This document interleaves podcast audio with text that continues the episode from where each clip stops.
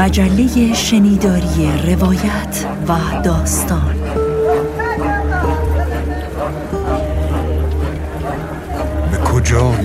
شب تیره بیاویزم قبای ژنده خود را ژنده خود را. تا کشم از سینه پر درد خود بیرون درد خود بیرون. تیرهای زهرهای دلخون را دلخون کتاب کتاب شنبه. پوستینی کهنه دارم من. کهنه دارم من. یادگاری ژنده پیر از روزگاران از روزگاران هر سه در جغرافیای داستان. من سپردم زورق خوردم زورق خود را به آن گفتم و هرچه گفتم هرچه بادا باد دلم می‌خواهد در برابر مرگ سنگری بسازم. پوستینی کهنه دارم من که می‌گوید از نیاکانم برایم داستان که می‌گوید از نیاکانم برایم داستان تاریخ. بگذار از زندگی واقعی برایت بگویم. کتاب شنبه.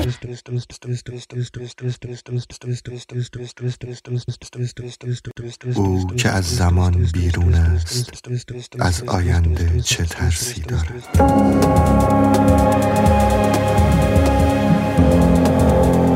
از آینده چه آینده چه ترسی دارد؟ از زمان بیرون است.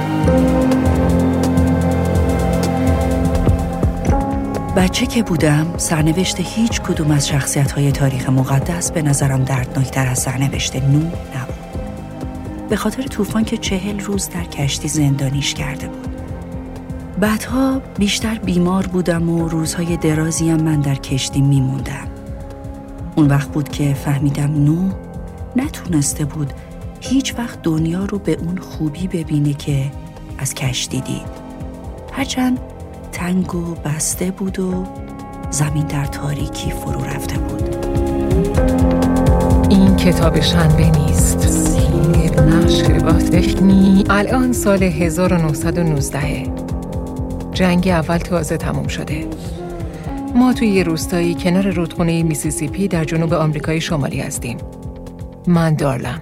من و جوئل داریم از سر زمین برمیگردیم من پونزده قدمی ازش جلوترم ولی هر کس از انبار پنبه نگاه کنه کلاه حسیری پارپوری جوئل و یه سر و گردن بالای کلاه من می‌بینه. انبار پنبه رو از تنه های نتراشیده درخت ساختن. به انبار که می‌رسیم من را همو کج می‌کنم از همون جاده میرم که انبار رو دور می‌زنه. وقتی می‌رسم اون بالا کش دیگه اره رو گذاشته کنار. سر پا وایساده لای تراشه های چوب داره دوتا از تخته ها رو سوار هم می‌کنه. عدی جعبه تابوت بهتر از این گیرش نمیاد که توش بخوابه و بمیره. این جعبه هم خاطر جمع هم راحت. من میرم طرف خونه. از پشت سرم صدای تیشه کش میاد که داره تابوت عدی رو می‌سازه.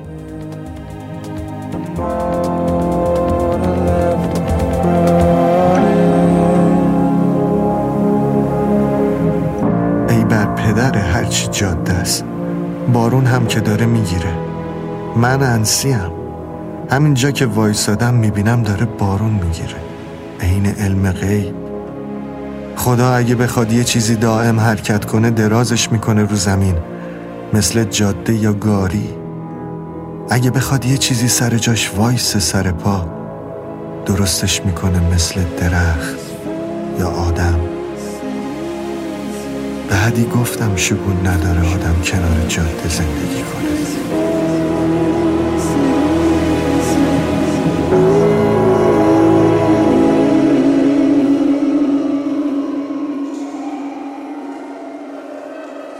من عدیم. یادم میومد پدرم همیشه می‌گفت که ما به این دلیل زندگی می‌کنیم که آماده بشیم تا مدت درازی مرده باشیم. از پدرم لجم می‌گرفت که اصلا چرا تخم منو کشت. وقتی فهمیدم کش و آبستنم می‌دونستم زندگی خیلی سخته و جوابش هم همینه. وقتی کش به دنیا اومد فهمیدم کلمه مادری رو یه آدمی ساخته که به این کلمه احتیاج داشته. چون کسایی که بچه دارن عین خیالشون هم نیست که این کار کلمه هم داره یا نه. فهمیدم کلمه ترس و آدمی ساخته که اصلا ترسی نداشته. انسی هم برای خودش کلمه ای داشت. عشق. ولی من مدت ها بود دیگه به کلمه ها عادت کرده بودم. پرده تنهایی من دریده شده بود و بعد خود همون دریدگی باز دوختتش.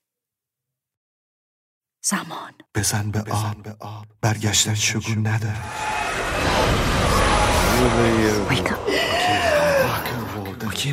این کتابشان بنیست این سفری است در دل زمان. میانشان این همه روزهای بیشمار آمده اند تا جای بگیرند. پهلو به پهلو. در زمان. من راضیم. ولی چطور ممکن است زمانی آن راضی کوچک بودم؟ من شکنندگی چیزها را در زمان احساس می کنم. به هرچه چنگ می اندازیم آب می شود. هر چیزی همچون مه و رویا محو گردد. من پروینم. قطوطی از رد پاهای بر جای مانده از چیزهای جهان. به سوی مسیر پریشانی. آرش رستنی کتابشن. ادیتور من صدا بردار.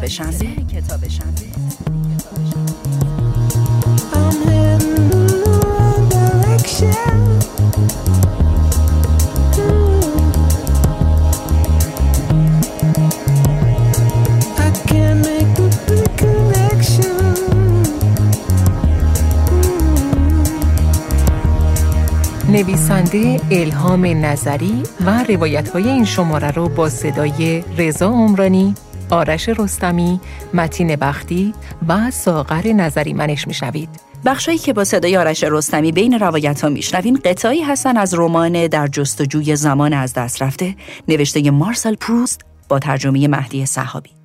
بخش شروع این شماره هم قطعه هایی بود از رمان گور به گور ویلیام فاکنر با ترجمه نجف دریابندری.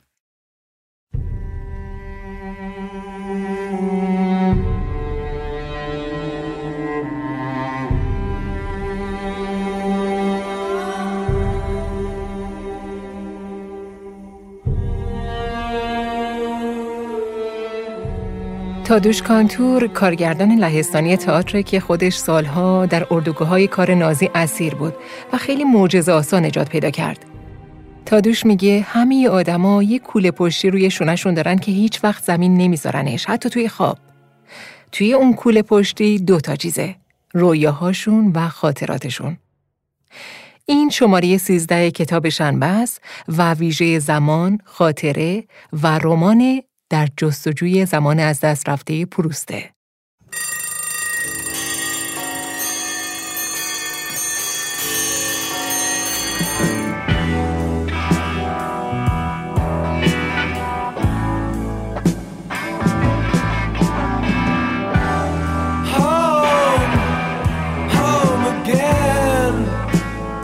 کتاب آهنگ زمان نوشته کارلو روولی که محمد ابراهیم محجوب ترجمهش کرده یه نظر جالبی درباره زمان داره.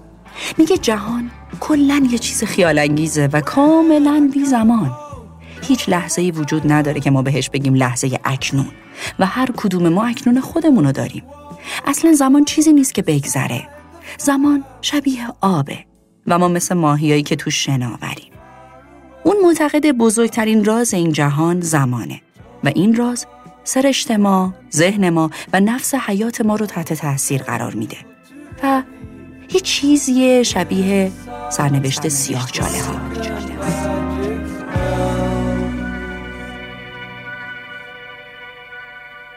سیاه چاله ها اجسامی توی فضا هستند که هر چیزی حتی نور در اونها میمیره. هر چیزی که تو سیاه چاله ها میافته دیگه راهی برای بیرون اومدن نداره. شباهتی که سیاهچاله ها با زمان دارن هم همینه. همونطور که همه چیز در فضا در سیاهچاله ها گیر می‌کنه و راه بیرون اومدن نداره، ما هم در زمان گیر کردیم. کارل روولی میگه زمان شبیه گرفتن یه دونه برف تو دستامون میمونه. به محض اینکه می‌خوایم ببینیم چیه و بفهمیمش آب میشه. ما رو توصیف می‌کنه به موجوداتی که توی برهود اسیریم و اون برهود زمانه. رویا و خاطرم خیلی وابسته به مسئله زمانه. انگار چیزایی هستن که توی زمان یخ زده باشن. یکیش در گذشته، یکیش در آینده. زمان رو فقط معیاری برای تغییر می‌دونه. چون جهان چیزی جز تغییر نیست و زمانم معیارشه. در واقع چیزی که ما داریم با تیک تاک ساعت میسنجیم چیزی که اصلا سنجیده نمیشه. و یه سوال عجیبی که می‌پرسه اینه که با این اوصاف ما اصلا وجود داریم؟ حتی رویاها، خیالهامون یا خاطراتمون وجود دارن، ندارن؟ این کارکرد مغز ماست که بر پایه مجموعی از رد پاها کار می‌کنه و خیلی هم مهالوده. پر از تصاویر جهانهای بیکرانی که پشت سر گذاشتیمشون. و از اینجا به کتاب پروست می‌رسه. پرندگان درشتی به شتاب جنگل را آنگونه که هر جنگلی در می نوردیدند جیغ می کشیدند و یکی پس از دیگری بر بلوطهای بلندی می نشستند که با دیهیم کاهنانه پنداری خلع ناامیدانه جنگل رها شده را داد می زدند. و یاریم می کردند تا بهتر دریابم چه تناقضی دارد جستجوی چشمندازهای خاطره در واقعیت. چشمندازهایی که همواره افسونی را که خود خاطره و نیز حس ناشنودگیشان به آنها می‌دهد کم خواهند داشت واقعیتی که شناخته بودم دیگر نبود مکانهایی که شناخته ایم فقط از آن جهان فضایی نیستند که برای راحت بیشتر در آن جایشان می دهیم. تنها لایه نازکی در میان ادراک های به هم پیوسته بودند که زندگی آن زمان ما را می ساخته است. یاد یک تصویر چیزی جز حسرت یک لحظه نیست. و افسوس که خانه ها، راه ها، خیابان ها همچون سالها گریزانند میگه پروست همین جهانا رو داره به ما نشون میده. همین ردپاها یادآوری رو شبیه سرگیجه می‌دونه. و مثل یه حباب. و اینکه شبیه مجموعی از رویدادها نیست شکلی از یادآوری حافظ است و به پرسزنی آدما توصیفش می‌کنه فضای نامحدود و انبوهی باور نکردنی از جزئیات، عطرها، ملاحظات، احساسات، بازتابها، رنگها، اشیا، نامها، نگاهها، عواطف و احساسات. معتقد نفس وجود ما هدیه ارزشمندیه که زمان به ما داده و همین هم سرچشمه همه رنجهای ماست. حالا تو این زندگی که زمان به ما داده، انگیزه واقعی هر کسی یه چیزیه که شناختش خیلی دشواره و باید در خودمون تشخیصش بدیم. میگه برای من عشق، وجود زنی کنارم، بوسه هایش و حضورش که به همه چیز معنا بخشیده. شراب بریز و آرزویی را که از دیرباز عزیز داشته ای در همین چرخه تنگ بگنجان.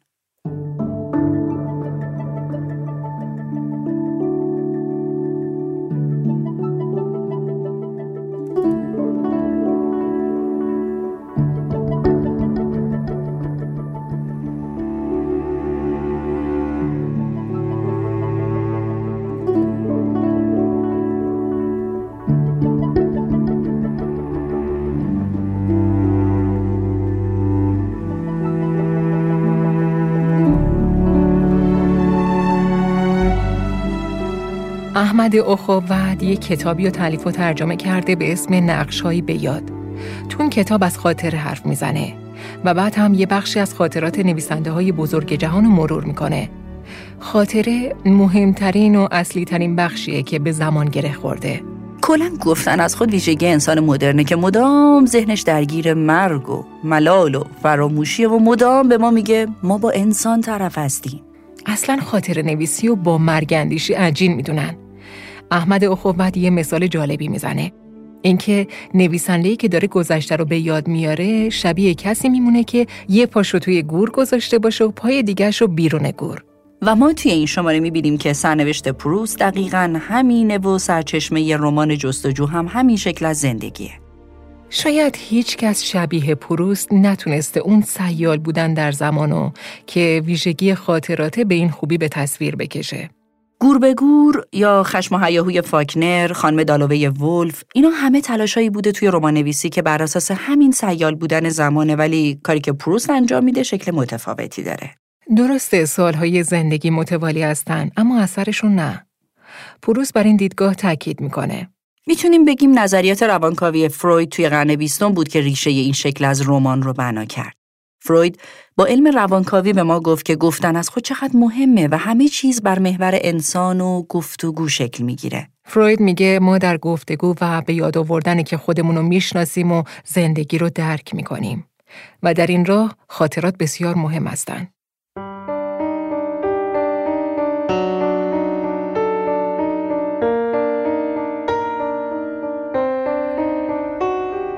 آلیس می‌پرسد ابدیت چه مدت است؟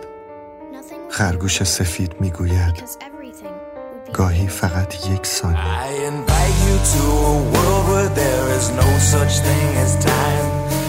Every creature lends themselves to change your state of mind. And the girl that chased the rabbit drank the wine and took the pill has locked herself in limbo to see how it truly آلیس داشت با خودش فکر کرد. آیا به زحمتش میارزد از جا بلند شود؟ گل مینا بچیند و با گلها حلقه درست کند؟ که خرگوش سفیدی با چشمهای صورتی دوان دوان از کنارش رد شد.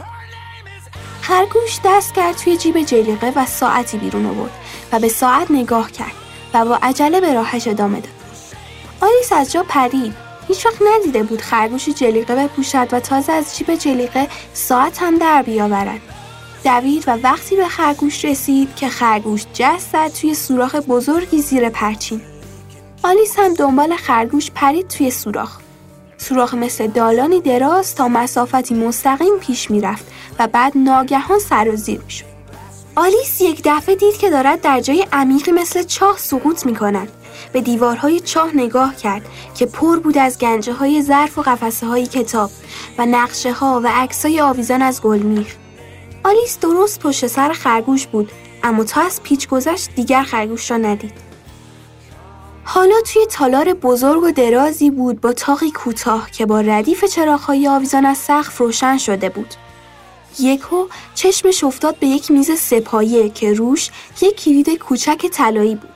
تالار را دور زد که چشمش به پرده کوتاهی افتاد. پشت پرده در کوچکی بود به ارتفاع تقریبا چهل سانتی متر. کلید کوچک رو کرد توی سوراخ در. در را که باز کرد راهروی کوچکی دید اندازه سوراخ موش. آن طرف راه رو باقی دید زیبا. اما سرش هم از در تو نمی‌رفت. گفت کاش می‌شد مثل تلسکوپ خودم را تا می کردم و کوچک می شدم. برگشت طرف میز شیشه ای با امیدی ته دلش که شاید دستورالعملی پیدا کند که توضیح بدهد آدمها چطور کوچک می شوند. این بار روی میز بطری کوچکی دید. تکی کاغذی رویش آویزان بود که درشت و خانه نوشته بود مرا بنوش. آلیس دل به دریا زد و نوشیدنی توی بطری رو چشید. با خودش گفت انگار دارم مثل تلسکوپ توی هم می‌روم. همین هم بود.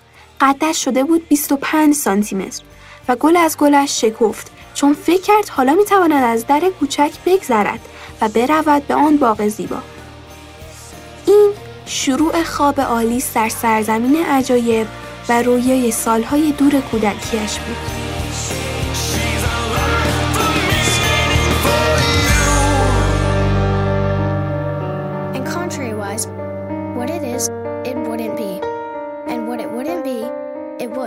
You see?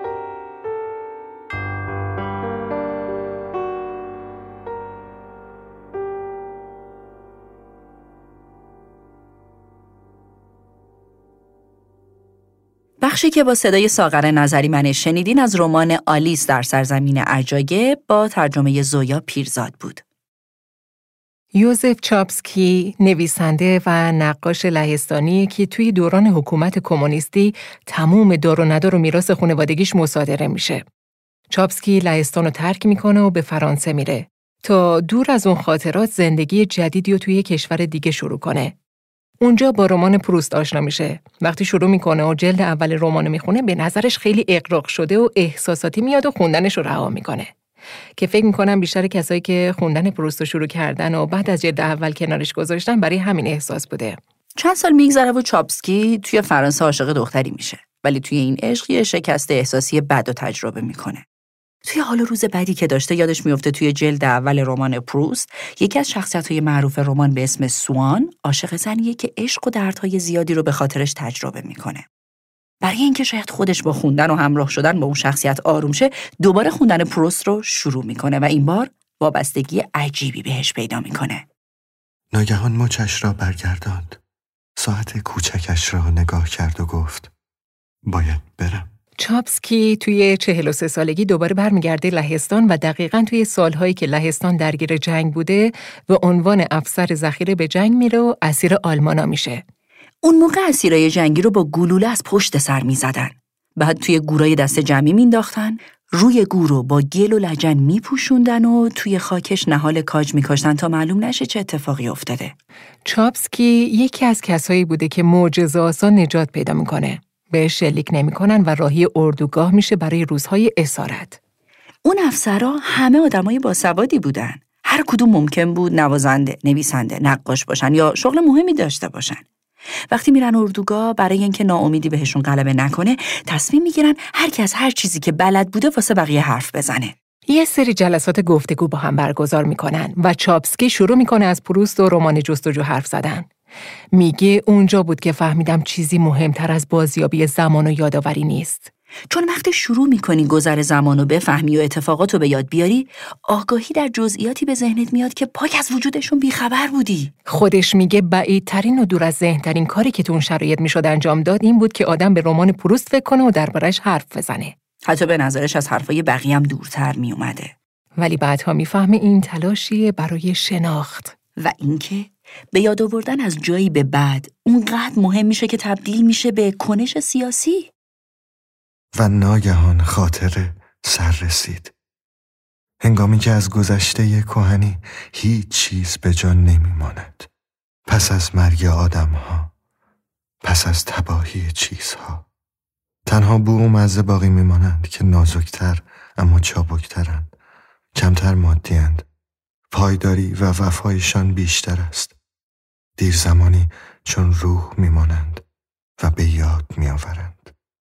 منتظر امیدوار روی آوار همه چیزهای دیگر میمانند و بنای عظیم خاطره را بی خستگی روی ذره کم و بیش لمس نکردنیشان حمل می کنند.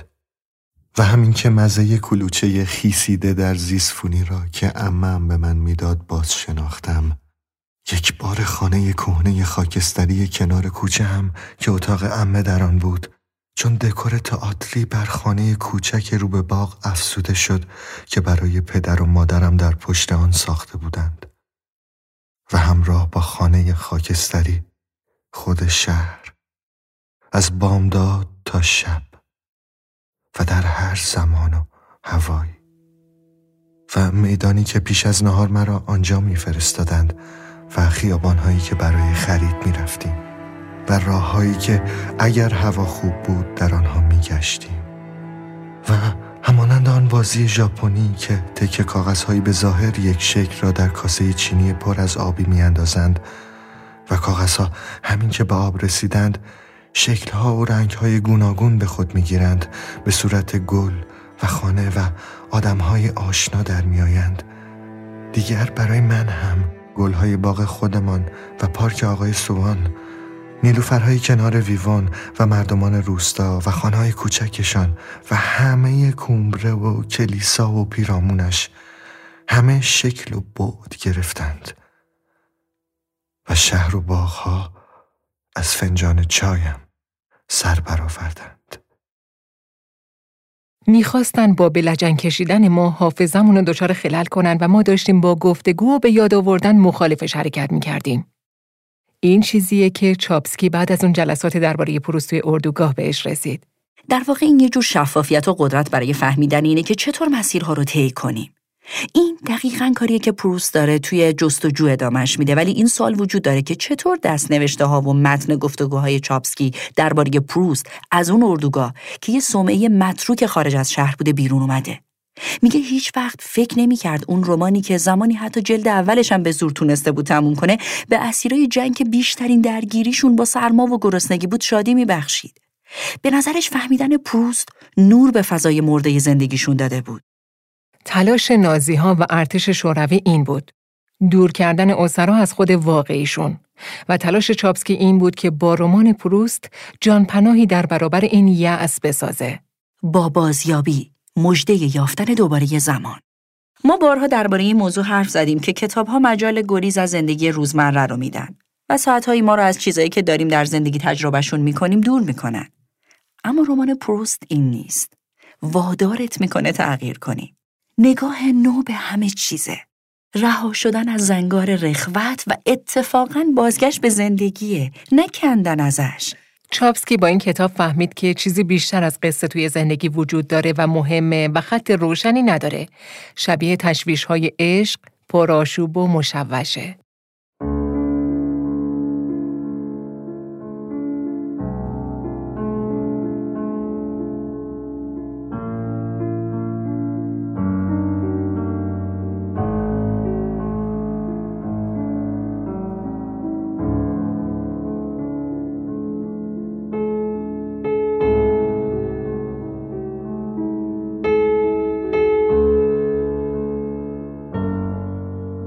سال 1912 سل سالباره دختر جوونیه که با یه راننده تاکسی ازدواج کرده. یه مردی هر روز به همسر سلست زنگ می‌زنه تا اونو با تاکسی به دفترهای نشر و تحریریه های روزنامه برسونه و گاهی به محافلی برای دیدار دوستانش. مردی که تصمیم گرفت هشت سال پایانی زندگیشو در انزوای مطلق سر کنه تا رمانشو بنویسه. چیزی درباره زمان برای درک زمان. سلس به واسطه شوهرش که راننده مارسل پروست بوده با پروست آشنا میشه. تو این رفت آمدها پروست می‌فهمه سلست در اوج جوانی و شروع ازدواجش خیلی افسرده است و کم کم می‌فهمه به خاطر دوری های زیاد از شوهرشه. همون زمان هم جنگ اول شروع شده بوده و خدمتکار پروست تصمیم می‌گیره به جنگ بره. پروست به سلست پیشنهاد می‌کنه به جای اون خدمتکار به خونش بیاد و به جای خودش سلست همراه شوهرش به انتشاراتیا بره و کارش رو انجام بده. این میشه که رابطه دوستی بسیار نزدیک و صمیمانه سلست و پروست شروع میشه و به جای می‌رسه که سلست تموم هشت سال پایانی زندگی پروست و کنارش توی خونش میمونه. وقتی می‌خواسته کارش رو شروع کنه بهش میگن مراقب باش چون پروست خیلی با دقته و دقتش همه رو آزار میده. انقدر که به جزئیات توجه داره. ولی سلست اینو تبدیلش می‌کنه به سرخوشی هایی که در کنار پروست داشته. توی اون سالا پروست تصمیم می‌گیره یه انزوای کامل رو داشته باشه. خودش رو از همه محافل دوستی دور می‌کنه برای نوشتن هفت جلد رمان در جستجوی زمان از دست رفته. اونقدر با سلست دوست بوده که وقتی جنگ اول به پاریس می‌رسه مدتی با هم از پاریس میرن به یه روستای دور از شهر. اونجا بعد از سالها پروست با سلست احساس صمیمیت می‌کنه و سکوتی رو که از سالها حرف نزدن درباره خودش داشته میشکنه. یه روز به سلست میگه می‌خواد یه چیز خیلی زیبا بهش نشون بده که تا به حال به کسی نشون نداده. میبرتش بیرون از خونه و میگه بیا غروب آفتاب و تماشا کن. سلس میگه اونقدر شوق و ذوق داشت که انگار اولین بار داره این صحنه رو می‌بینه. یه بارم میبرتش برای تماشای موجهای دریا توی طوفان. کتابش هم از همین شیوه نگاه به زندگی میاد. و اصلا برای همینم چاپسکی میگه بعد از خوندن شادی بهش بخشیده بود. چون نگاه آدم دلمرده رو بار دیگه به زیبایی هایی که به نظر تکراری یا بدیهی شده جذب می‌کنه. داره ما رو به دیدن، به شنیدن، به فهم زمان و شکستن معناهای عادی شده دعوت می‌کنه. داره به خود زندگی میکشونتمون. برخلاف این ایده که کتاب ما رو در رویا فرو می‌بره. سلست میگه گاهی فکر می‌کردم یه کودک کنارمه. کسی که توی اون انزوا برای دیدن موجای دریام شوق داره. مدتی بعد که جنگ بالا می‌گیره اون ویلای بیرون شهر رو تبدیل می‌کنه به بیمارستانی برای زخمی ها و سربازای جنگی. سلست و پروست از اونجا دوباره به پاریس برمیگردن. شبی که برگشتن به خونه، حمله شدید آسم اوضاع جسمی پروست و حسابی به هم میریزه و دقیقا همون شب با نفس تنگی به سلست میگه من نمی‌تونم مثل سربازا به جنگم. پس وظیفم اینه که کتابم رو تموم کنم. سلست میگه از همون شب نوشتن جستجو تمام زندگی شد و خیلی هم با سلست و بقیه مهربون بود. با تمام خدمتکارا. اگه حتی یه نفر، حتی یه ظرف سوپ دستش داده بود از یاد نمی برد. سلست میگه زندگی با پروست اینطوری بود که انگار داشتم زندگی رو از ابتدا کشف می‌کردم. جهانش عمیق بود و سرشار از شادی درونی. زندگیش شبیه نوتهای موسیقی بود. به آرومی مینواختشون. با دقت و توجه و همین نگاهش باعث شده بود روابطش با آدما و با سلس رو هم با ظرافت و زیبایی بسازه و تمام ترسش از مرگ به خاطر نیمه کار موندن جستجو بود. توی این سرزمین عجایب تصوری نداشت که کدوم رویداد تاریخی توی چه زمانی اتفاق افتاده.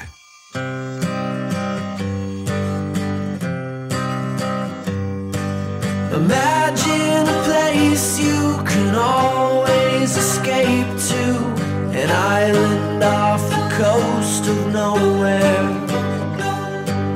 A new destination of your own creation Just waiting go there Blue treetops and velvet skies پروست از یه جایی می‌فهمه زمان خیلی جبران ناپذیر داره همه چیزش رو قارت می‌کنه. از اونجا تصمیم می‌گیره علیه زمان حرکت کنه و نوشتن جستجو همین حرکت علیه زمانه. می‌خواست جلوی گذر زمان رو بگیره. تموم کتاب با یادآوری گذشته شروع میشه. تموم روابط، احساسات، مکانها، مهمونیها، اعضای خانواده همه رو به یاد میاره. و هفت جلد درباره احساسات انسان حرف می‌زنه. می‌خواست نظر از زندگیش با مرگ فقط یه سایه بمونه. جستجو چیزی درباره ستایش زندگی و جنگی علیه فرسایش زمانه. سلست میگه خیلی هم شوخ بود و اونو خیلی میخندونده و این وجهیه که آدمها خیلی کم از پروست می‌دیدن. حتی به سلست هم دائم می‌گفت تو هم خاطراتتو بنویس. خود سلست شباش با پروست رو به هزار و یک شب شبیه می‌دونه. شبا ساعتهای طولانی با هم حرف می‌زدن. پروست آدم درونگرایی بود که از بیرون شاید بی ارتباط و سرد به نظر می رسید اما وقتی بهش نزدیک می شدی با خونگرمترین و مهربونترین آدمی روبرو بودی که کمک می کرد، امید می‌داد و اراده سختش آدمو به زندگی دعوت می کرد. یه شب سلست یه سوالی ازش می‌پرسه. میگه چرا هیچ وقت ازدواج نکرده؟ اون شب پروست به شوخی رد می‌کنه و میگه نمی‌تونسته توی زندگی مشترک پدر خوبی باشه. چند شب میگذره و دوباره بدون اینکه سلست اشاره کنه میگه فکر می‌کرده که ازدواج مانعی برای نوشتنشه و نوشتن براش خیلی مهم بوده. چند شب دیگه میگذره و دوباره یک دفعه میگه سلست من هیچ وقت فکر نمی کردم زنی وجود داشته باشه که بتونم باهاش حرف بزنم. منو درک کنه و شبا کنارم بیدار بمونه و از جزئیات زندگی بگیم. کسی که دوست باشه. اما با اومدن تو به این خونه فهمیدم اشتباه می‌کردم. این تکرار و بازگشت به سال سلست توی چند شب متوالی نشون میده جای خالی همچین چیزی حسرت روزای جوانی و میانسالیش بوده. و اتفاقا چیزی بوده که سالها بهش فکر می‌کرده اما همزمان انکارش کرده. مدتها از سوال سلست میگذره و برای آخرین بار دوباره به اون سوال برمیگرده و میگه به خاطر ناامیدی از بودن زنی کنارش که عمیق نگاه کنه و بفهمه نوشتن و جایگزین کرده. هنگام دلدادگی عشق بزرگتر از آن است که بتوان همش را درون خود گنجانید. به سوی دلدار پرتو می افشاند در درون او به سطحی می رسد که او را می ایستاند و وادارش می کند که به نقطه آغاز برگردد و ما همین باستاب مهربانی خودمان را مهر دلدار می نامیم و بیش از هنگام تابیدنش شیفتش می شویم چون نمی‌دانیم که از خود ما به ما برمیگردد. اول ژانویه ساعت به ساعت گذشت و از ژیلبرت نامه ای نیامد. و از آنجا که چند نامه تبریک هم با تأخیر فرستاده شده یا در شلوغی آن روزهای پست گیر افتاده بود. در روزهای سوم و چهارم ژانویه هم هنوز امیدی داشتم. هرچند کمتر و کمتر. در روزهای پس از آن خیلی گریه کردم. البته این از آنجا می آمد که چون در چشم پوشی از ژیلبرت آن اندازه که خود میپنداشتم صادق نبودم امید دریافت نامه ای از او را در سال نو در دل نگه داشته بودم. و چون می‌دیدم پیش از آنکه امید دیگری را به پیشگیری در خود پرورانده باشم آن یکی فرو می میرد به همان سان رنج میکشیدم که بیماری که بی داشتن کپسول دومی اولی را خالی کرده باشد. اما این امید که شاید سرانجام نامه‌ای به دستم برسد تصویر ژیلبرت را به من نزدیکتر کرده و هیجانهایی که در گذشته انتظار دوباره بودن با او دیدنش و شیوه رفتارش با من برمیانگیخت زنده کرده بود. و امکان فوری آشتی آن چیزی را که هیچگاه به عظمتش پی نمی‌بریم از میان برداشته بود. تسلیم و رضا. بیماران عصبی نمی توانند گفته ای کسانی را باور کنند که می‌گویند اگر بی دریافت نامه یا خواندن روزنامه در بستر بمانند رفته رفته آرام خواهند شد. تصور می کنند که چون این کاری بیماریشان را بدتر خواهد کرد. به همین گونه دلدادگان نیست که تسلیم را از جایگاه حالتی مخالف با آن می نگرند و هنوز به تجربه کردنش نپرداختند باور نمی کنند که پذیرفتن چه نیروی شفا بخشی دارد. پروست با آدما زیاد حرفی نداشت اما می‌تونست با سلست ساعتها حرف بزنه سلست میگه مهمترین داراییش دست نوشته هاش و یادداشتهاش بودن. سلست خیلی مراقبشون بود و می‌گفت من فهمیدم که پروست کسی رو می‌خواست که بهش اعتماد کنه و بدون خستگی با سرخوشی کنارش باشه. پروست افسرده منزوی یا غمگین نبود. اون فقط درونگرایی بود که به خاطر ناامیدی از عشق در تنهایی زندگی می‌کرد و به سلست گفته بود تنها چیزی که می‌تونه انزواش رو نفی کنه عشقه که جاش توی زندگیش خالیه. کتاب آقای پروست با ترجمه شهرزاد ماکویی و مینو حسینی خاطرات دوستی نزدیک و هشت سالی زندگی دوستانه سلست با پروسته که با جزئیات لحظه هاشون رو نوشته.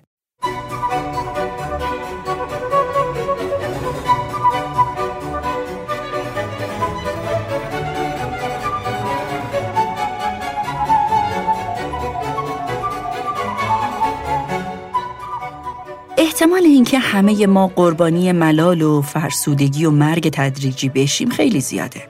پروست و رمانش داره بهمون یاد میده نگاه کردن خلاف عادت، دیدن جزئیات زندگی، دیدن جریان احساسات در خودمون و دیگری تلاشی علیه ملال. ساموئل بکت نمایشنامه نویس ایرلندی کتابی داره درباره پروست و این چیزی که بکت داره درباره رمان جستجو و پروست میگه. بکت میگه تموم تلاش پروست برای اینه که خودش زمانو بفهمه و ما رو هم در این فهم شریک کنه. تلاشیه برای تغییر طرز نگاهمون و یه نظر تازه دربارش گفته. میگه تموم رمان جستجو که نوشتنش هشت سال طول کشید برای این بود که پروست می‌خواست اثری خلق کنه که شبیه موسیقی باشه. ما زندگی رو با زمان می‌فهمیم و برای فهم زمان نیازمند موسیقی هستیم. موسیقی تنها راهیه که خلاف ملال و عادت که از نظر بکت ریشه همه رنج ها و غم هاست حرکت می‌کنه. اصلا میگه تمام رمان پروست روی نظریات موسیقی بنا شده و داره کاری که موسیقی انجام میده رو با ادبیات تجربه می‌کنه و اونم از بین بردن سازگاری با محیطه. پروست داره تلاش می‌کنه بگه آدم ها، کنش ها و اتفاق ها توضیح ناپذیرن. بکت میگه عادت گیاهیه که به کمترین مراقبت احتیاج داره. خودش رشد می‌کنه و تنها چیزی که از بین میبرتش موسیقیه. همین هم فکر پروست رو درگیر می‌کنه و تصمیم می‌گیره اثری بنویسه که باهاش کارکرد موسیقی رو تجربه کنه. عادت باعث میشه ما شعف زندگی رو از دست بدیم. پروست می‌خواد این شعف رو به یاد بیاره و نگهش داره. بکت میگه انقدر رابطه ادبیات و موسیقی توی کار پروست تنگه که میشه کتابای خیلی زیادی فقط درباره همین نوشت. معتقد موسیقی رازآمیزترین هنره. و پروست هشت سال تمام تلاشش رو کرد برای سر آوردن این راز که رابطه عجیبی با زمان داره.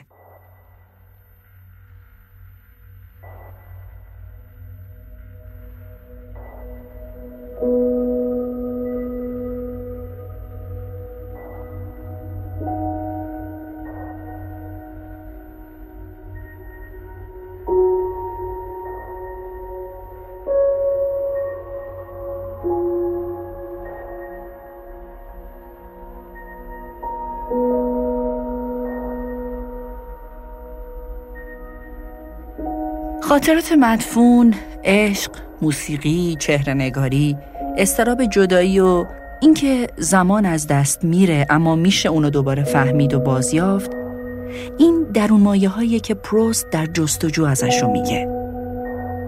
اگه با وقت خوب تا کنی با ساعت هر کاری بخوای می‌تونی بکنی. مثلا فکر کن ساعت نه صبح. توی گوشش پچ پچ کن می‌بینی که حالا ساعت یک و نیمه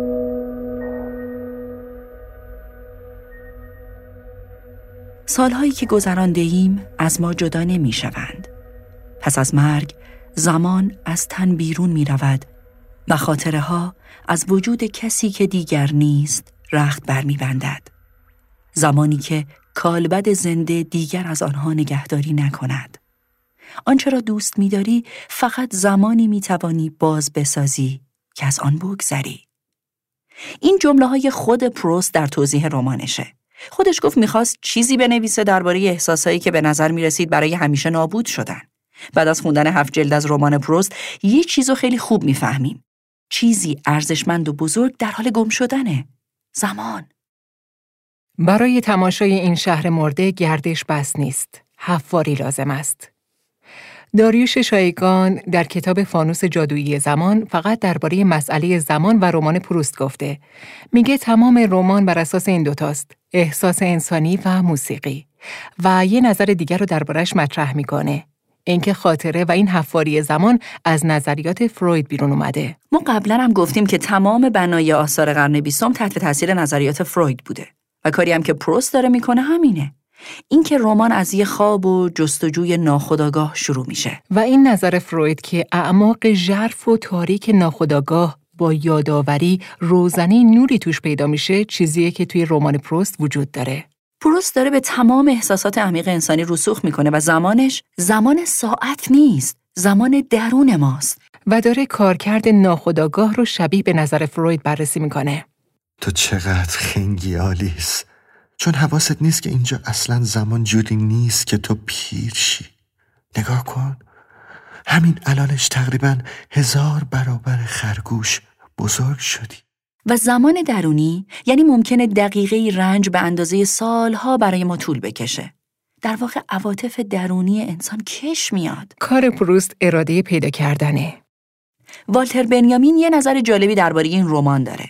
میگه همونطور که قهرمان کلاسیک. مثلا فکر کنید رستم. باید از خانها و دیوهای زیادی عبور کنه تا به جایی که می‌خواد برسه راوی جستجو هم باید این کارا رو انجام بده. اما خانهایی که باید ازشون عبور کنه و اون دیوها چیزی درباره انسان سرگشته. مثل افتادن توی ورطه یأس و ناتوانی. اعماق دوزخ احساسها. حسادت. شک و تردید. نوشتن جستجو برای پروس یه نبرد طاقت فرساست اون از تموم لذتهای معمولی که یه آدم می‌تونه تجربه کنه گذشت تمام زندگیشو فدای نوشتن جستجو کرد و چیزی که باعث شد این کارو کنه تجربه نزدیک بودن مرگ بود. وقتی دید حملات آسم و بیماریای ریش تشدید شده و داره زمان از دست میده، تصمیم گرفت برای نگه داشتن این زمان کاری کنه. جلد اولو که تموم می‌کنه جنگ اول شروع میشه. یه ناامیدی شدید و احساس می‌کنه از اینکه توی این شرایط نوشتن چیزی درباره موسیقی و احساسات چه فایده‌ای داره. اما فکر کرد بیشتر از هر چیزی به آفرینش نیاز داره. پروست جایی به تنهایی عمیقش آگاه میشه و اون لحظه که تصمیم به خلق می‌گیره. و این تنهایی گاهی نه به معنی حضور کسی کنار آدمه، به معنی تنهایی ناشی از قطع شدن رابطمون با زمانه. آدمی که برای یک لحظه خودشو گم شده پیدا می‌کنه. داریوش شایگان مسیری که پروست میره رو راه رفتن کورمال کورمال توصیف می‌کنه. و خود پروست مسیری که طی می‌کنه رو شبیه آدم نیمه بیدار می‌دونه و آدم نیمه بیدار رو مثل آدم قارنشین. کسی که انگار فهمش توی آبها خوابیده. فقط لحظه ای از گذشته. نه شاید خیلی بیشتر از این. چیزی که چون در گذشته و در حال مشترک است از هر دو بسیار اساسی تر است. چه بسیار بارها که در زندگی واقعیت دل سردم کرده بود. زیرا در زمانی که با آن رویارو می شدم تخیلم که تنها وسیله لذت بردنم از زیبایی بود به موجب این قانون ناگزیر که فقط چیزی را می‌توان مجسم کرد که قایب باشد. ناگهان یک تدبیر شگفتانگیز طبیعت خونسا می کرد و به حالت تعلیق در می آورد. چون حسی را هم به گذشته باز می تابانید که در نتیجه به تخیلم امکان می‌داد از آن لذت ببرد. اما همین که صدایی یا بویی را که در گذشته شنیده بودی دوباره در آن واحد در حال و در گذشته بشنوی صدا و بویی که واقعی است اما فعلی نیست آرمانی است اما انتظایی نیست بیدرنگ آن جوهره دائمی چیزها که معمولا نهفته است آزاد می شود و من واقعی آدم که گاهی از مدتها پیش مرده به نظر می آید اما یک سر نمرده بود بیدار می شود و با دریافت ماعده ملکوتی که برایش آورده شده جان می گیرد. یک دقیقه آزاد شده از بند زمان انسان آزاد شده از بند زمان را در درونمان باز می آفریند تا آن دقیقه را حس کند. و قابل درک است که این آدم به شادکامی امیدوار باشد. و حتی اگر به نظر نرسد که مزه ساده یک کلوچه منطقا بتواند آن شادکامی را توجیه کند. قابل درک است که برای چنین آدمی واژه مرگ مفهومی نداشته باشد. او که از زمان بیرون است از آینده چه ترسی دارد جستجو کردن پر از ناکامیه آدم توی بازگشت به خاطرات می‌فهمه حتی چیزایی که فکر می‌کرده دارایی های درونیشن هم در تصاحبش نیستن. نمی‌دونم از الان تا یک دقیقه بعد چه شکلی میشم. برمیگردم به قد و قواره اصلی خودم یا نه. زمان چرا اینجوری شده؟ حتی یک دقیقه هم دیگه یک دقیقه نیست. زمان عادت و فراموشی تولید می‌کنه و یکی از ابزارهای استحاله انسانه. پروست میگه حتی عشق که تقلا می‌کنیم تا از زوال معصوم باشم از قانون دیگرگونی زمان پیروی می‌کنه. در واقع این سیال بودن هیچ چیز رو استثنا نمی‌دونه. افسوس که خانه ها، جاده ها، خیابان ها همچون سالها گریزانند. و فصل اول جستجو رو هم با همین جمله تموم می‌کنه. افسوس که خانه ها، جاده ها، خیابان ها هم چون سالها گریزانند.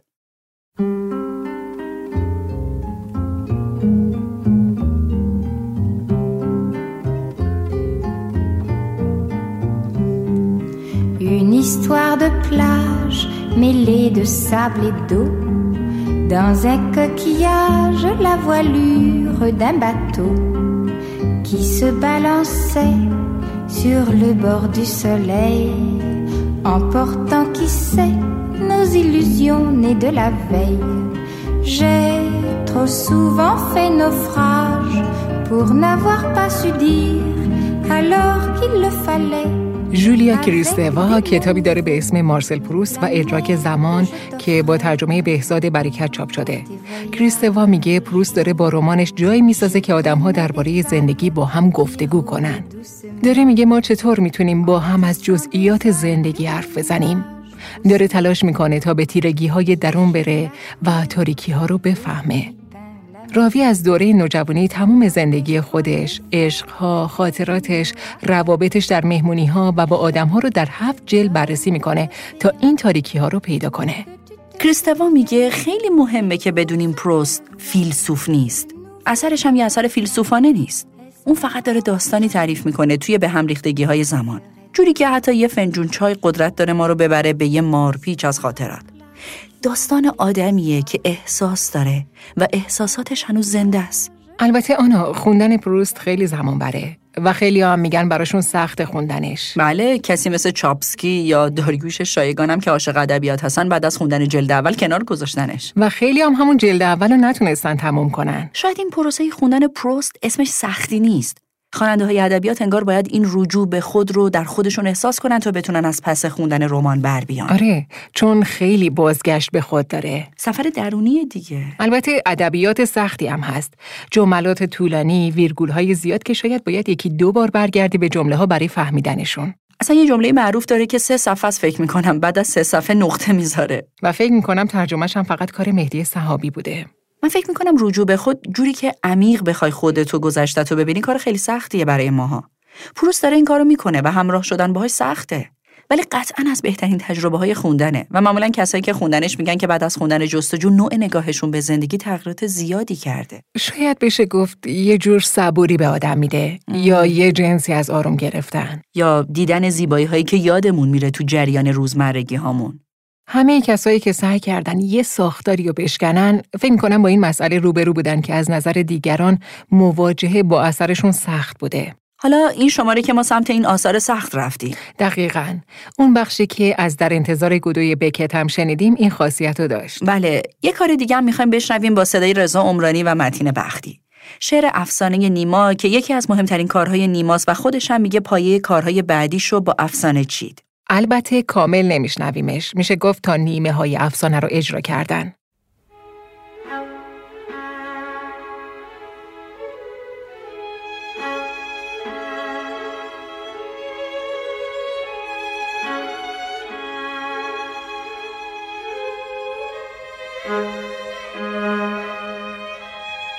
در شب تیره دیوانه ای کو دل به رنگی گریزان سپرده در دره سرد و خلوت نشسته همچو ساقه گیاهی فسرده می کند داستانی غماور در میان بسا شفته مانده قصه دانه اش هست و دامی.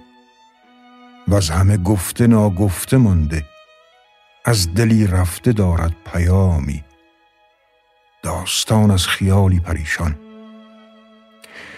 ای دل من دل من دل من بینوا مزترا قابل من.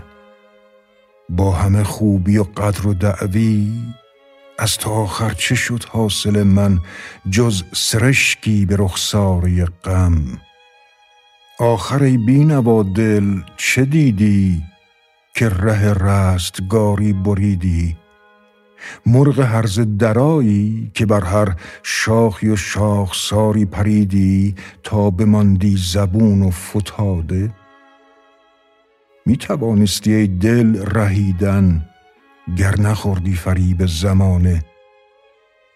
آنچه دیدی ز خود دیدی و بس هر دمی یک ره و یک بهانه. تا توی مست با من ستیزی تا به سرمستی و غمگساری با فسانه کنی دوست داری عالمی دایم از وی گریزد با تو او را بود سازگاری. مبتلایی نیابد به از تو. مبتلایی که ماننده او کس در این راه لغزان ندیده. آه دیریست که این قصه گویند مانده بر جای از او آشیانه. لیک این آشیانها سراسر بر کف بادها اندر آیند. رهروان در این راه هستند در این غم به غم می سرایند. او یکی نیز از رهروان بود. در بر این خراب مغاره وین بلند آسمان و ستاره سالها با هم افسرده بودید و از حوادث به دل پاره پاره. او تو را بوسه می‌زد تو او را. سالها با هم افسرده بودیم سالها همچو واماندگانی. لیک موجی که آشفته می‌رفت بودش از تو به لب داستانی. می زدت لب در آن موج لبخند. من بر آن موج آشفته دیدم یک تازی سراسیمه. اما من سوی گل ازاری رسیدم در همش گیسوان چون معما همچنان گردبادی مشوش. من در این لحظه از راه پنهان نقش می بستم از او برابی. آه من بوسه می دادم از دور بر رخ او به خوابی. چه خوابی.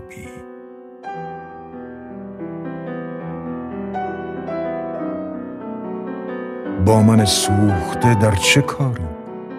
چیستی ای نهان از نظرها ای نشست سر ره گذرها از پسرها همه ناله بر لب ناله تو همه از پدرها. تو کی؟ مادرت که پدر که؟ چون ز گهواره بیرونم آورد مادرم سرگذشت تو می گفت. بر من از رنگ و روی تو می‌زد دیده از جذبه های تو می خفت. می شدم بیهوش و محو و مفتون. رفته رفته که بر ره فتادم از پی بازی بچگانه هر زمانی که شب در رسیدی بر لب چشمه و رودخانه در نهان بانگ تو می شنیدم. ای فسانه مگر تو نبودی آن زمانی که من در سهاری می دویدم چو دیوان تنها داشتم زاری و باری تو مرا عشق ها می ستردی؟ آن زمانی که من مست گشته زلف ها می فشندم بر باد تو نبودی مگر که هماهنگ؟ می شدی با من زار و ناشاد می زدی بر زمین آسمان را. در بر گوسفندان شبی تار بودم افتاده من زرد و بیمار. تو نبودی مگر آن هیولا آن سیاه مهیب شرربار. که کشیدم ز تو فریاد. دم که لبخنده های بهاران بود با سبزه جوی باران از بر پرتو ماه تابان در بن صخره کوه ساران. هر کجا بزم و رزمی تو را بود. بلبل بینوا ناله می‌زد بر رخ سبز شب ژاله می‌زد. روی آن ماه از گرمی عشق چون گل نار تبخاله می‌زد. می نوشتی تو هم سرگذشتی. سرگذشت منی ای فسانه که پریشانی و غم گساری یا دل من به تشویش بسته یا که دو دیده اشک باری یا که شیطان رانده زهر جای. قلب پرگیر و دار منی تو که چون ناشناسی و گمنام. یا سرشت منی که نگشتی در پی رونق و شهرت و نام. یا تو بختی که از من گریزی هر کس از جانب خود تو را راند بی خبر که توی جاودانه. تو کی؟ ای هر جای رانده با منت بوده ره دوستانه. قطره اشیا یا تو یا غم. یاد دارم شبی ماه تابی بر سر کوه نوبن نشسته. دیده از سوز دل خواب رفته. دل ز قوقای دو دیده رسته سرد بادی دمید از بر کوه. گفت با من که ای طفل محزون از چه از خانه خود جدایی؟ چیست گم گشته تو در اینجا طفل؟ گل کرده با دل ربایی کرگویجی در این دره تنگ. چنگ در زلف من زد چو شانه نرم و آهسته و دوستانه با من خسته بینوا داشت بازی و شوخی بچگانه. ای فسانه تو آن باد سردی؟ ای بسا خنده ها که زدی تو بر خوشی و بدی گل من. ای بسا کامدی اشک ریزان بر من و بر دل و حاصل من. تو ددی یا که روی پریوار؟ ناشناسا که هستی که هر جا با من بینوا بوده ای تو؟ هر زمانم کشیده در آغوش بیهوشی من افزوده ای تو؟ ای فسانه بگو پاسخم ده. بس کن از پرسشه سوخت دل. بس که گفتی دلم ساختی خون. باورم شد که از قصه مستی. هر که را غم فزون گفته افزون. عاشقا تو مرا می شناسی از دل بی هیاهو نهفته من یک آواره آسمانم. و زمان و زمین باز مانده هرچه هستم بر عاشقانم. آنچه گویی منم وانچه خواهی. من وجودی کهنکار هستم خانده بی کسان گرفتار. بچه ها را به من مادر پیر بیم و لرز دهد در شب تار. من یکی قصه ام بی سر و بن. تو یکی قصه ای؟ آری آری. قصه عاشق بیقراری. ناامیدی پر از استرابی که به اندوه و شب زندهداری سالها در غم و انزوازی است. قصه عاشقی پرز بیمم. گر مهیبم چو دیو سهاری ور مرا پیرزن روستایی قول خواند ز آدم فراری. زاده استراب جهانم. یک زمان دختری بودم من. نازنین دلبری بودم من. چشمها پرز آشوب کرده یک افسونگری بودم من. آمدم بر مزاری نشسته. چنگ سازنده من به دستی دست دیگر یکی جام باده.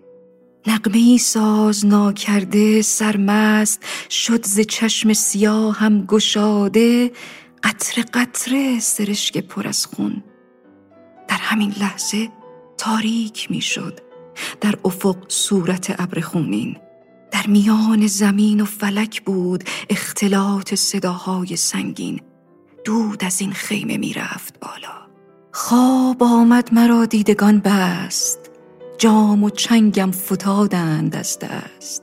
چنگ پاره شد و جام بشکست. من ز دست دل و دل ز من رست. رفتم و دیگرم تو ندیدی.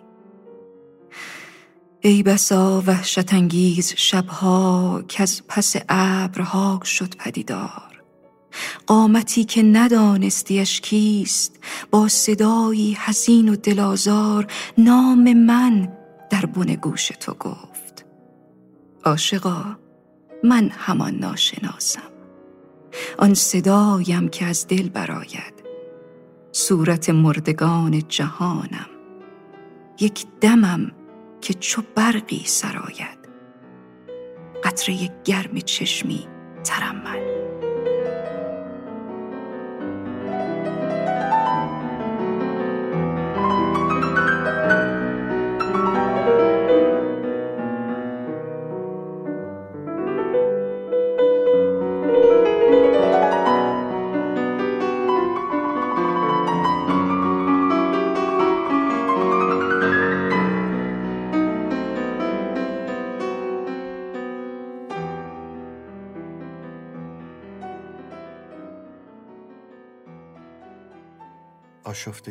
آشفتگی های حافظه با نوسان های دل همراه است پروس بارها به ما نشون میده زندگی ارزش زندگی کردن داره و باید شادمانی عمیقش رو کشف کرد.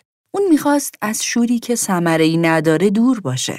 یکی از دلایلی هم که به جستجوی زمان رو میاره اینه که سالها بیمار بوده. آدم بیمار دو چیزو از زمان در خودش داره.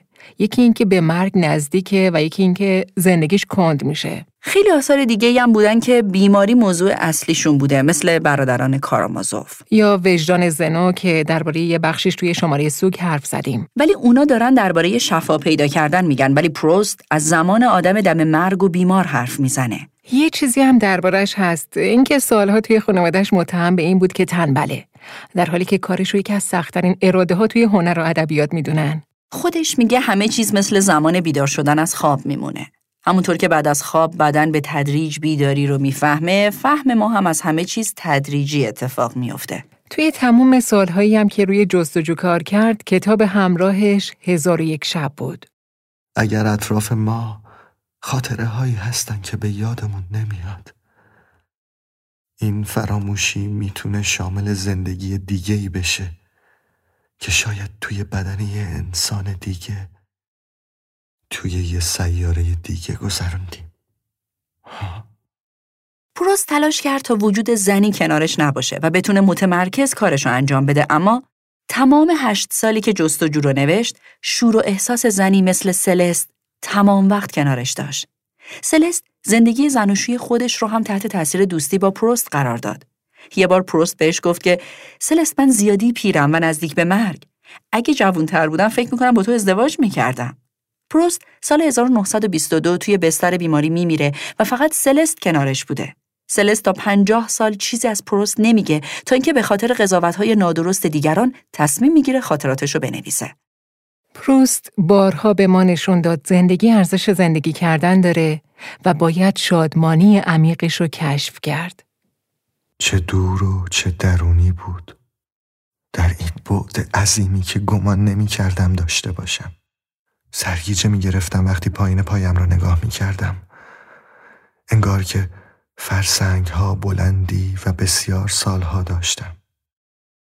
تازه میفهمیدم چرا دوک دوگرمانت که وقتی روی صندلی نشسته دیدمش به رغم آن همه سالی که بیشتر از من زیر پا داشت به نظرم چندان پیر شده نیامد.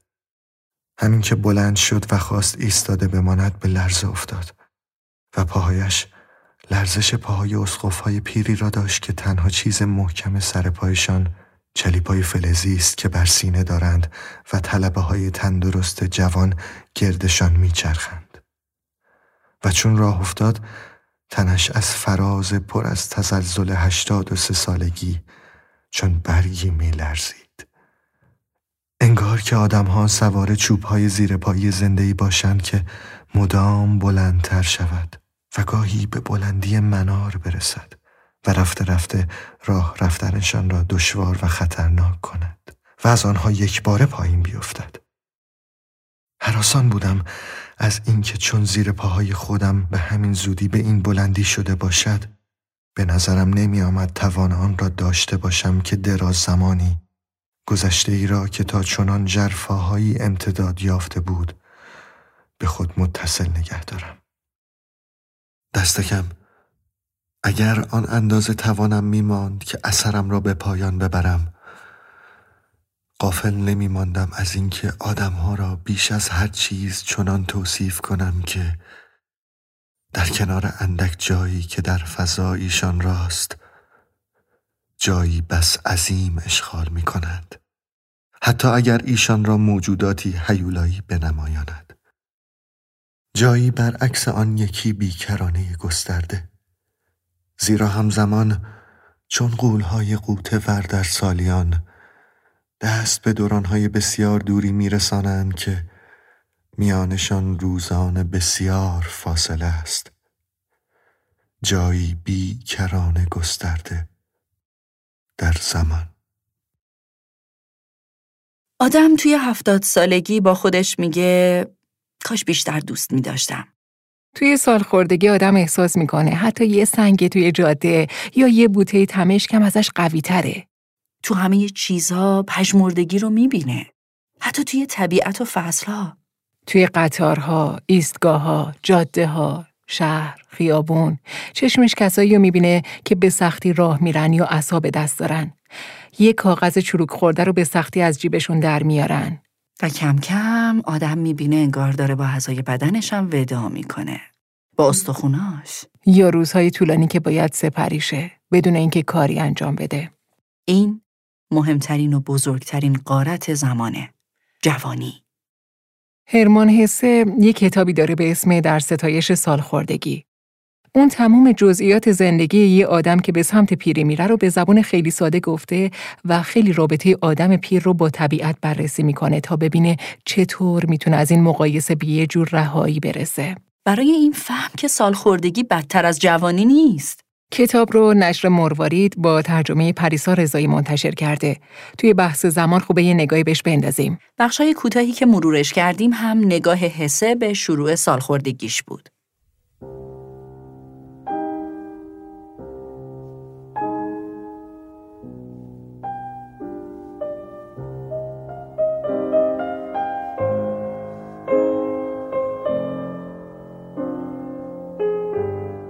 از یک سستی دیرپا و سنگین از تب و پندارها بیدار می شد.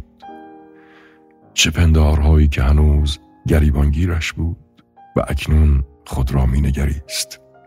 دست بر خود می سود خود را می جست و دیگر خود را باز نمی یافت به دیدش چنین می نمود که او کسی دیگر می بود کسی دیگر ارجمندتر از خود چه کس؟ گویی که در دنیای پندار کسی دیگر در هستی او جای گرفته بود. اولیویه؟ گراتسیا؟ دل و عقلش بس درمانده بودند. دیگر مهربانانش را از یکدیگر باز نمی شناخت. باز شناختن را چه سود؟ به همه یکسان مهر می ورزید. گرفتار گونه ای نیک روزی توان فرسا شده بود. نمی‌خواست از جا به جنبت. می‌دانست که درد به کمین نشسته میپاییدش. همچون گربه و موش خود را به مردن می‌زد. همکنون کسی در اتاق نبود. بالای سرش پیانو دم در کشیده بود. تنهایی خاموشی. کریستوف آهی برآورد. آه در پایان زندگی خیش چه خوش است به خود گفتن که تو هرگز تنها نبوده ای؟